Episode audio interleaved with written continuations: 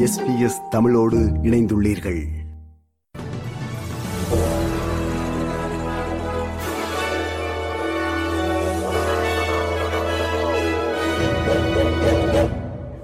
வணக்கம். இன்று பிப்ரவரி மாதம் இருபத்தி ஓராம் திகதி செவ்வாய்க்கிழமை ஆஸ்திரேலிய செய்திகள் வாசிப்பவர் ரேணுகா துரைசிங்கம். நாட்டின் தேசிய அமைச்சரவை கூட்டம் முதல் தடவையாக மேற்கு ஆஸ்திரேலியாவில் இன்று நடைபெறுகிறது. இதற்கென இருபது மூத்த அமைச்சர்கள் மற்றும் பிரதமர் ஆகியோர் மேற்கு ஆஸ்திரேலியா சென்றுள்ளனர். இன்று பிற்பகல் போர்ட் ஹெட்லாண்டில் இக்கூட்டம் நடைபெறுகிறது. கன்பராவுக்கு வெளியே அமைச்சரவை கூட்டங்களை நடத்துவது என்ற லேபர் அரசின் தேர்தல் வாக்குறுதியின் ஒரு பகுதியாக மேற்கு ஆஸ்திரேலியாவில் இக்கூட்டம் நடைபெறுகிறது இந்நிலையில் பிரதமர் அந்தனி அல்பனீசி இன்று காலை மேற்கு ஆஸ்திரேலியா பில்பராவில் பூர்வீக குடியின தலைவர்களை சந்தித்தார் இதன்போது அரசியல் அமைப்பில் அங்கீகாரம் மற்றும் வாய்ஸ் டு பார்லிமெண்ட் தொடர்பிலான வாக்கெடுப்புக்கு குறித்த தலைவர்கள் ஆதரவு தெரிவித்ததாக பிரதமர் கூறினார். Uh, and this was an opportunity to, to listen to them, but a structural uh, body, a voice to Parliament, uh, which is enshrined, uh, will ensure that over a, a, a long term uh, we can deal uh, with issues that, frankly, we've tried uh, otherwise for 122 years now since Federation.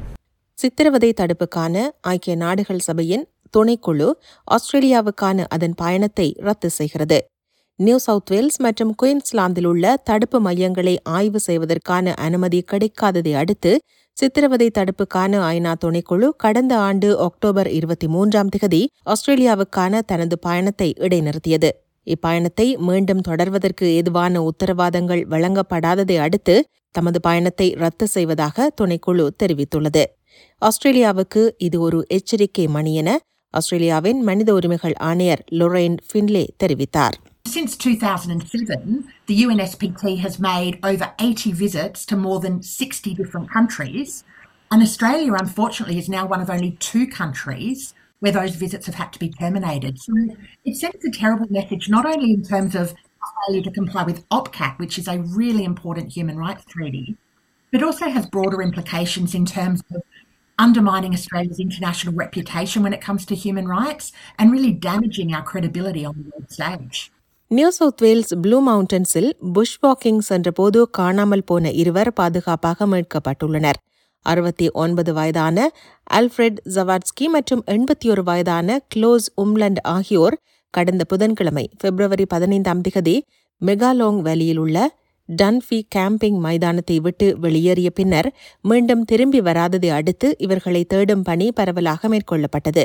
இதை அடுத்து குறித்த ஆண்கள் இருவரும் இன்று அதிகாலை ஒரு மணி அளவில் மீட்புக் குழுவினரால் மாப்ஸ் சதுப்பு நிலத்திற்கு அருகிலிருந்து பாதுகாப்பாக மீட்கப்பட்டனர் இவர்களை கண்டுபிடிக்கும் பணி மிக கடினமாக இருந்தது என Blue Mountains police area commander inspector Steve வெலட்டேஸ் தெரிவித்தார் When you have a response like this, it's a multi agency effort.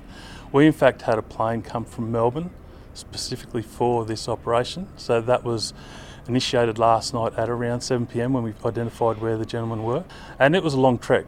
டஸ்மேனியாவில் கடந்த இரண்டாயிரத்தி இருபத்தி ஓராம் ஆண்டு இடம்பெற்ற ஆறு குழந்தைகளின் மரணத்திற்கு காரணமான ஜம்பிங் காசில் விபத்து தொடர்பான விசாரணை குழுவுக்கு முக்கிய ஆவணங்கள் கிடைப்பதில் சிக்கல் எழுந்துள்ளதால் அதன் விசாரணை தாமதமாகியுள்ளது குழந்தைகள் விளையாடிக் கொண்டிருந்த ஜம்பிங் காசில் பலத்த காற்று காரணமாக மேலே தூக்கி வீசப்பட்டதில் ஹில்கிரெஸ்ட் ஆரம்ப பள்ளியைச் சேர்ந்த ஆறு குழந்தைகள் பலியாகியிருந்தனர்.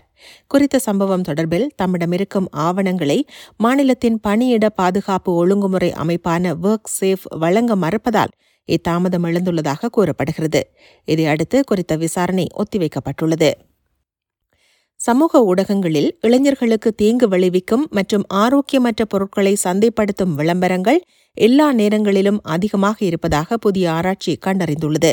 பதினாறு முதல் இருபத்தி ஐந்து வயதுக்குட்பட்டவர்களின் ஃபேஸ்புக் மற்றும் இன்ஸ்டாகிராம் கணக்குகளில் சூதாட்டம் மதுபானம் மற்றும் ஆரோக்கியமற்ற உணவுக்கான விளம்பரங்கள் ஆதிக்கம் செலுத்துவதாக குயின்ஸ்லாந்து பல்கலைக்கழகம் மற்றும் மொனாஷ் பல்கலைக்கழகம் ஆகியவற்றின் ஆய்வில் தெரியவந்துள்ளது.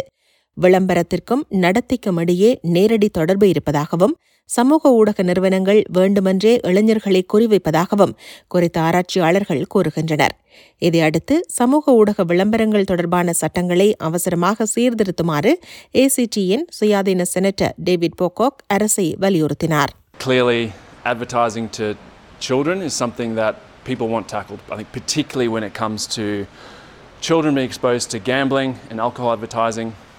We know that it's happening, and the report released today shows just the extent of it. இனி இன்றைய நாணய மாற்று நிலவரம் ஒரு ஆஸ்திரேலிய டாலர் அறுபத்தி எட்டு அமெரிக்க சதங்கள் இருநூற்றி ஐம்பத்தி இரண்டு இலங்கை ரூபாய் பத்தொன்பது சதங்கள் ஐம்பத்தி ஏழு இந்திய ரூபாய் இரண்டு காசுகள் தொன்னூற்றி இரண்டு சிங்கப்பூர் சதங்கள் மூன்று புள்ளி பூஜ்ஜியம் ஐந்து மலேசிய ரிங்கெட்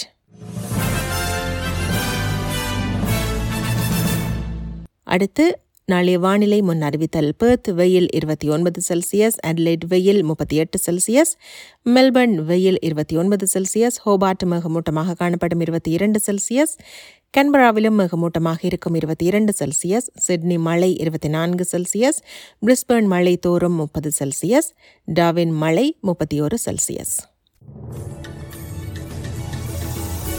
இத்துடன் எஸ்பிஎஸ் தமிழ் ஒலிபரப்பு வழங்கிய ஆஸ்திரேலிய செய்திகள் நிறைவு பெறுகின்றன.